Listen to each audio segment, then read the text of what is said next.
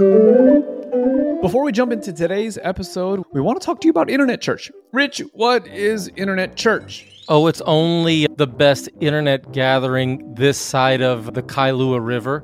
Is the Kailua River a thing? Maybe we should start over. Let's do it again. Ask me again. No, let's leave it in. Now let's talk about Internet Church. Internet Church. Actually, it's a thing we do every other Friday night where we all gather together, encourage the saints in truth. It's uplifting. It's edifying. It's just a time to gather for about an hour on a Friday night or day, depending what part of the world you're in, just to be encouraged by the saints. You think you would like something like that? Is the Pope Catholic? You bet your sweet bippy the Pope is Catholic. And Justin, Internet Church is all about gospel freedom. Good. I'm trying to think of the follow-up question. Oh, I'm like, man, this thing is lagging. All right. Absolutely love it. So if you were going to... No. What are we going for? Are we trying to be funny or are we trying to be serious? I don't know. It's whatever. We're trying to let people know to... I'm not as gifted as you are in this department, my friend. So join us every other Friday night, 8 o'clock Central, 6 o'clock Pacific, 9 o'clock Eastern. If you are international and want to add that to your calendar so you don't have to do all the time conversions, head on over to lovereality.org/circles and add the Internet Church circle to your calendar.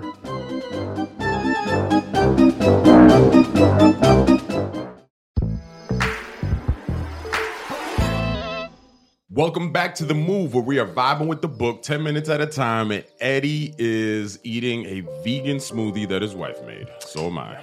And Jonathan is vegan now for the fourth time since I've met him.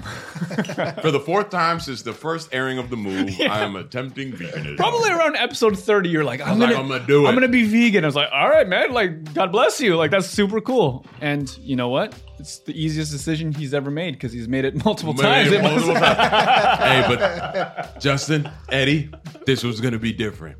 This time, it's going to be different, right? You want to talk about the difference? Because we made the announcement. Yeah. We made the announcement. Yeah, we made the announcement already, so we can have the announcement here. Yeah, why is it going to be different this time, John? You heard of girl dads, right? Uh-huh. Well, you're looking at an old dad. If you didn't catch that, Jonathan and Tiffany, praise the Lord, are expecting a little one. Very excited. And yay! I'm not trying to be, old dude that can't run with his kids. Mm-hmm. So, yeah, I think I'm going to try to bite the bullet and try to go as plant-based as possible. We'll let you know next season when he's becoming vegan for the fifth time. It seems as though that the routine... You said you weren't going to speak dead. The routine is once per season. He has this moment of, this is the time. This is it. All right. Anyways, hey, this episode, we're looking at Hebrews chapter 10, verses 19 to 25. Which actually dovetails into making commitments that you can't keep. Yeah, interesting enough, huh? Talk about that. Well, verses 19 through 25, maybe the next episode we'll get there with evil conscience, but I think we're right here. Look at verse 19. Therefore, brothers, since we have confidence to enter the holy places by the blood of Jesus, by the new and living way that he opened for us through the curtain, that is, through his flesh. Now, even right there, what belongs in holy places? Holy things. This is callback to previous episode. That was 2 minutes ago for us. For you guys, it was a couple days ago. But just listen, holy things. You are holy. You are set apart. It's a thing. Like, believe it. If you could come to the sanctuary, you're a holy thing. Yeah. Because the rules to get into the sanctuary haven't changed. Yeah. Right? Yeah. But look how we come in. We come in through the blood of Jesus by a new living way that he opened for us through the curtain. That is through his body. Bro. Come on, somebody. That revelation right there is the one that keeps on giving. All right. Yeah. Because too often we hold that Jesus did something for us legally only, right? Mm-hmm. As though the legalities of what he accomplished at the cross are what give us access. All right. So there was a ledger in heaven. This is what happens to those who are guilty. This is what happens to the righteous. It's like the bouncer at a nightclub. 100%. Are you on the list? And what Jesus did at the cross was put our name on the list. He put our name on the list, and then we're like, but we need to come in. And Jesus comes up and he like shows his scars, and that's like his flesh, and like that's our calling card. Like we can get in, ding, ding. Right? But the reality is, this club is an exclusive club for VIPs, and you're still a peasant. Mm-hmm. But at least your name's on the list. Yeah, but you got there with your what's it called, a goodwill suit, yeah. trying to fit in. Mm-hmm. But in your heart of hearts, you know. Imposter syndrome, man, if anyone actually knew who I truly was, they'd kick me out of this party. Yeah, but praise be to Jesus. But I'm on the list. Right? Where I think the author of Hebrews is on the same tip that the rest of the New Testament is on. We're like, yo, you're in a new reality because literally through his flesh, you have been transformed because in him is transformation. And from him, through him, comes the Spirit. Mm. And that Spirit is within you. You don't have simply a calling card, but because of what he accomplished in his flesh by reconstituting humanity from Adam 1 to Adam 2, you now participate in that new humanity through the Holy Spirit. And one day, at his resurrection, at his second coming, you will be transformed fully so that your fleshly body gets transformed to a spirit body. And through his flesh, because of what he's done and now what you are, he will be all in all, right? Mm. And so that revelation is powerful, that this is why we have access, because the transformation has occurred in the person of Jesus. And I think that's a beautiful, complete picture of what sanctification is, where before in my former life, my process of sanctification was service to God. Mm-hmm. And because, you know... I was who I was, and I, like Richard said, what is it that he said? Me playing Mighty to Save at church, I thought that I was good. Yeah, right? Richard asked Eddie in his podcast, he was like, yo, did you feel guilty or anything? And Eddie was like, nope. He's like, why? He's like, because I led worship for Jesus. I was like, oh, so you thought you were going to get saved because you played Mighty to Save. Yeah. The way Richard said it was way funny. Yeah, but it was that mindset of like, it was a compensation for what I knew that wasn't true about my own heart. Right there. You say it was a compensation for what you knew wasn't true about your own heart. You said it. You come into the club and you're thankful for what Jesus did, but you know in your heart of hearts, this is the language you used. I don't belong. Heart of hearts, in your heart, except look at verse 22. Yep. Look what it says. Yep. Let us draw near with a true heart, full assurance of faith, because our hearts are sprinkled clean from an evil conscience and our bodies are washed with pure water. I mean, this is the part of this chunk that like has always blown my mind. It's like, wait, so you're telling me that there's a way to live with a clean conscience, with a pure heart, with just full assurance? Because that wasn't the reality. I wasn't caught up in all the foolishness that Eddie was, but I was caught up in its cousin. Don't get it twisted. You were also the worst. Yes, 100%. But my lived experience every day was exactly what Eddie's talking about. But that's so telling, though. Sorry. No, good. Because this is the thing that we do. My sin wasn't as bad as your sin. Right? Yeah, 100%. It's but in my heart, I'm still condemned. In my heart, I still feel like an imposter. In my heart, I'm dirty and like horrible. And it's that guilty conscience that stealing $1 million or stealing a paperclip, that guilty conscience that separates you, right? And that's the thing that he has sprinkled with his blood and wants to make clean. Mm-hmm. So, yeah, that's good. So keep telling me about... you and your guilty conscience as you're running from door to door trying to sell everybody $80. Yeah. I figured, because people talk about like, by their fruits, you will know them, right? So my whole life was an attempt at demonstrating good fruits so that I could prove to others, but more importantly, prove to myself that I was good. And the more fruits that I could manifest, the more proof that I had to myself that I could rely on and say, oh, I'm actually good. My assurance was in my works and in my good fruits. What is it that Jesus says? It says, swallowing a camel, straining out a gnat. Sure, yeah. Right? Uh-huh. And that's what you were doing. You were like trying to produce. And while you're straining out, it was like straining out a gnat, right? Yeah. Dude, yeah. And the sad thing is that, for all the good works that you were doing, deep down inside, you know that ain't it. Mm-hmm. But at some point, you just have to turn that off. Well, yeah, you give yourself over to the belief that your works will do it. Yeah. But yeah, you're 100% right. Like, in your heart of hearts, like, this is never going to be enough. Just because I played Mighty to Save that real good that one time, and people were like, yes, Eddie, you're so amazing. Yeah. Like, you're like, no. And because you don't want to feel that guilt, you just got to turn it off. But man, it's the reality, people, is that at the end of the day, it's going to be like, but Lord, we did all these things. We visited, and we did, and we served, and we played Mighty to Save. Like, Matthew 7. I don't know you. So let us hold to the confession of our hope without wavering. So let us hold to the confession of our hope, right? Oh, this is where we go from death to life now? Yeah, oh, bro, absolutely, man. Because listen. Wait, hold on. No, since this is confessional time, you also suck. Let's talk about you. I was the worst. Yeah, no, I mean, let us. We don't have to rehash the things that we were ashamed of. Yeah. But yeah, I was the worst too. Fast, but hold fast to the confession of our hope without worry. And this, here's what I'm just realizing, right? All right, is that I'm sitting here, and this is, you know, how a preacher is going to turn everything into gospel, right? Sure, turn it. Here's the gospel: is that you commit in your heart because His love has been great towards you. Somebody's going to say, "Well, what happens when I fall?"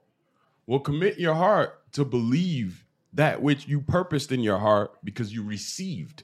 So you received His love. He's transformed. He intercedes for you. His life is your life. He's made a way. If you stumble along the way, like, oh no, purpose in your heart that I will not believe anything less than what He says about me. And I'm going to move from that place. Because that's how you hold fast to confession. He is the truth teller. And not only the truth teller, but He is the truth. Yeah. So as I align myself with that, I can't be any less than the truth He speaks, right? Otherwise, He's a liar. So do not posture your heart in the fallenness. So at the beginning of the episode, this is the moment just hit me, that we're sitting here, and I'm going to be vegan. Posture my heart in that. Sure. Dog, as y'all are talking, and I took a scoop of this, I was like, yo, she made this with yogurt. Like, I feel it in my throat. And I'm ain't like, that an illustration? Golly. Rub some sand, my friend. Here we go again, right? I don't think we get right after this. But nah. Like, I took the bottom. I'm purposing in my heart. I'm not straining. I'm not trying. I'm just purposing in my heart. Let me put this way. And you can have the rest of it. Because the old way is like, ah, dang, I screwed up. Oh, well, might as well go all the way in. Nah, man. Ooh. Just put away that which is not proper to you, right?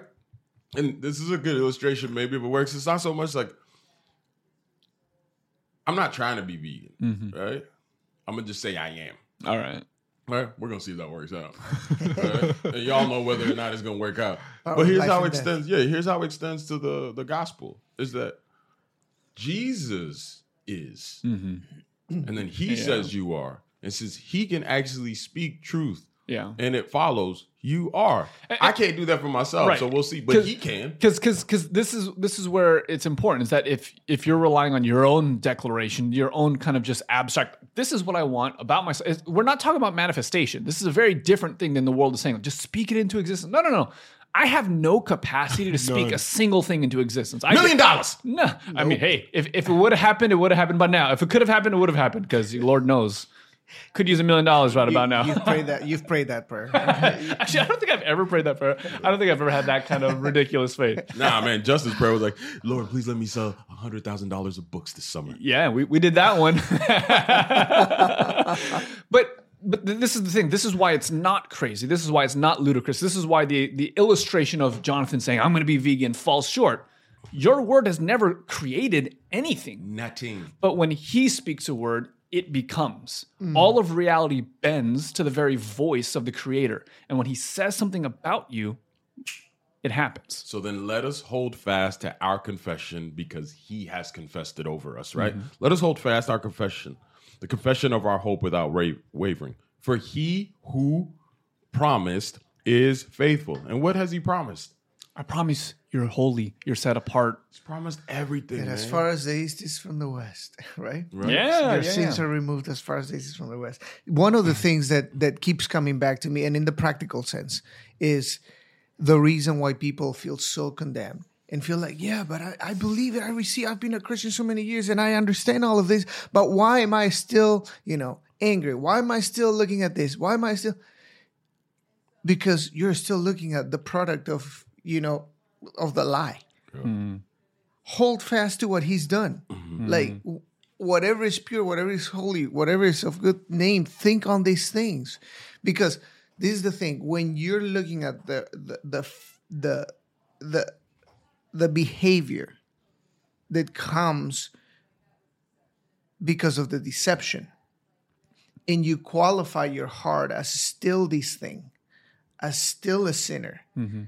then you continue in the miry pit of clay that builds the kingdom of another, right? Oh yeah, man. You can't set your stake in deception. Hmm.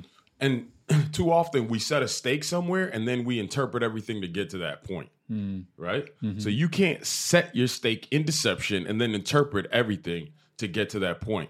We say that he set a stake in holy places and says, you're this. So we interpret everything according to that truth. Don't set a stake, boom, in deception and then interpret everything to get there, mm-hmm. right? Because that's how you stay with the sin consciousness. If mm-hmm. you set the stake in sin consciousness, you set the stake that you're not what he says you are. You set the stake in that sanctification is going to take your whole lifetime to get to, so that then you can what?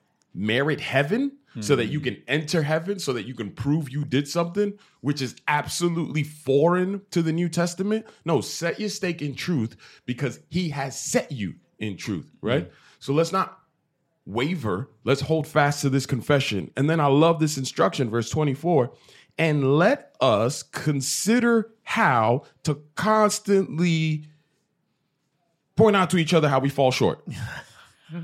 And let us get together to constantly tell each other that we suck, but God. No, let us consider how to stir up one another to love and good works. I've never stirred a pot to put ingredients together when the ingredients aren't in there. Hmm. I've never stirred an empty pot and been like, oh, this is some great stew. Right? When I stir the pot, I'm putting together the ingredients that are actually in there. So I'm stirring up that which is in there. Mm. So if we stir up love and unto good works, guess what's already in the pot? Mm. You dig? Yeah. So that's what we're doing. We're eliciting the truth of who we are from one another as we encourage one another so that we don't fall back into the deceitfulness of our former lives. Mm. So we get together and we speak words of edification, we sing psalms, and we do confess our sins one to another in order to stir up the truth of one another. We do not identify with sin because we do not believe that we are simply sin waiting to happen. Mm-hmm. No, we are now slaves to righteousness because the righteous one has made us holy. And so when we gather with one another, we stir one another up in that which is in us, the Holy Spirit. Let's come on, right? The reason why, even in Christianity, why we still remain in that sin consciousness, because we don't even know how to stir up one another. Mm. That's true. Because that's true. In former life, you would have come to me and I'd be like, well, brother, I'll be praying for you, right? I'll probably give you a method or whatever, and struggle's keep trying, real. Brother. Yeah, keep trying. Persevere. It's like, Justin, that's not who you are. Mm-hmm. Like, this is the reality of who you are. And that's where the stirring up of faith and good works that he has prepared for. I think this is this becomes part of the point later, as far as verse 25, not neglecting to meet together. This is why it's so important for communities, because the models that most of us have been raised with have not been reaffirming someone according to truth. And so what happens by default, because we mirror what we've seen so often, mm-hmm. is when we correct, unfortunately, oftentimes it's easy, if we're not conscious, to default to the way that we were corrected, being raised or whatever the case is. And so we might inadvertently be reaffirming a negative pattern. But when we regularly do life in community with other people who see the world as Jesus sees it, then we can actually learn from each other and speak life to each other, because we're actually able to break those cycles. So I had an interaction with a fellow minister recently, and this minister told me that although he's doing a great job in the place that he's responsible for, the people he's responsible for, he feels a sense of not doing enough. Hmm. And so he's telling me about how he feels like he's not doing enough and that he feels guilty to take time off. And even on his days off, he's like, I can't be taking time off. He feels guilty because he's not seeing the result that he's hoping for, maybe. Very good. That was a question I asked. Okay. And I said, are you not seeing the results? He's like, no, things are happening. And I said, all right, let me pose a question to you. If your church, for instance, if it 2X'd in the next year and you went up 2X, like, would this alleviate this feeling? He's like, no. Even if it's 2X, it's interesting. It would still be there. I still feel like I'm not doing enough. I'm like, oh, okay, cool. So then it became really clear, right? It was, and I said to him, okay, so does God tell you you're not doing enough? Ooh. He said, no. Like, do you believe that like you're doing a good job? Yeah. Do you feel guilty about not doing enough? Like, yeah, I do. All right. So you believe in scarcity right now. Because you're not doing enough and you feel guilty right now in spite of the truth otherwise. Yeah. Says that's not from God. Right? Yeah. Yeah. So then the move would be, oh, then it's inside. We got to get that thing out. Why are you da-da-da-da-da-da? Nah, forget that. Why? Because I believe he's new creation in Christ. I believe he has a qualified and pure heart. He has pure intentions that want to honor God. So because of that, I said, all right. So it's not from God. It's like, yeah, it can't be. Scarcity and guilt. Not from God. I said, you know where else it can't be? It can't actually be you. From here. It's not. It can't be you. Because the fact that you're concerned with it, you see the struggle of it, it's not actually the truth of who you are. So if it's not from God and it isn't coming from the truth of who you are, guess where it's coming from? He's like, oh, man, that's the enemy. Yeah. And it makes sense because the enemy sees a really good thing happen. He can see like, man, lives are being transformed, the impact of this faithful individual. So if he can't move you off base from that, the lie is, hey, you got to keep doing more. You got to do more. There's a ramp up, but eventually there's a burnout that happens afterwards and the whole community is in disarray because you believe the lie that you had to do more. Enemy always sets us up to hurt. And then when he sets us up to hurt, he gets us to actually hurt. And after he gets us to hurt, he gets us to live from the hurt because he never lets us forget it. And so then we're framing everything from the hurt. So you get set up to hurt, you get hurt, you live from the hurt, right? And then when you live from the hurt, you're always protecting self. And to protect self is the idolatry that he wants because every single lie lands on the protection of self, right? It's a simple formula, but it's the tried and true formula. It's effective. So this is the thing. We met with that brother. We called it out. And what do? We prayed right then and there, cast this thing out, and move out in confidence. So what do we see right there? The confessing of sin. Like he actually saw it. Oh, no, I can't get myself over to this. This is a lie. And the beautiful privilege that you got to speak truth, right? To move in truth. And encourage. Stir up in love. Good, and love, yeah. and good works rocking. Because... Yep. Yeah. Anyway, how would you go ahead? I'll just say it's interesting that the thing that you stir him up to is the thing that God has already declared. Which in the case of this minister is take a Sabbath, like rest, trust that he's in control and you're doing enough. Don't do the thing from scarcity that says, oh my goodness, like it's not enough. So I have to just overexert myself to the detriment of my own being. Like, no, God's like, chill. And in this way, holding fast to confession, receiving what we have allows us to stir each other up and also confess the lies and confess sin. Right? Yeah. And so let's not stop that. Yeah. So let me just make an invitation. You might be listening to this and you're like, that's all well and good, Justin, Jonathan, Eddie, but I don't got people like that. I just want to make an invitation every Sunday morning, 10 a.m. Pacific Standard Time. We have community. And if you are looking for people to stir you up to good works and to love, to remind you of the truth as it is in Jesus, I'd like to invite you to the Bible study. I guess I should say this more frequently on The Move, but if you need community, if you want to be reaffirmed according to truth, according to the gospel, Sunday mornings, 10 a.m. Pacific Standard Time, just text the word that good, or the words good to 808-204-4372. We would love to have you there. It's a really dope group of people I love, people from all over the world, and we'd love for you to be a part of that. Again, that's text that good to 808-204-4372. You stir up in there? Every once in a while.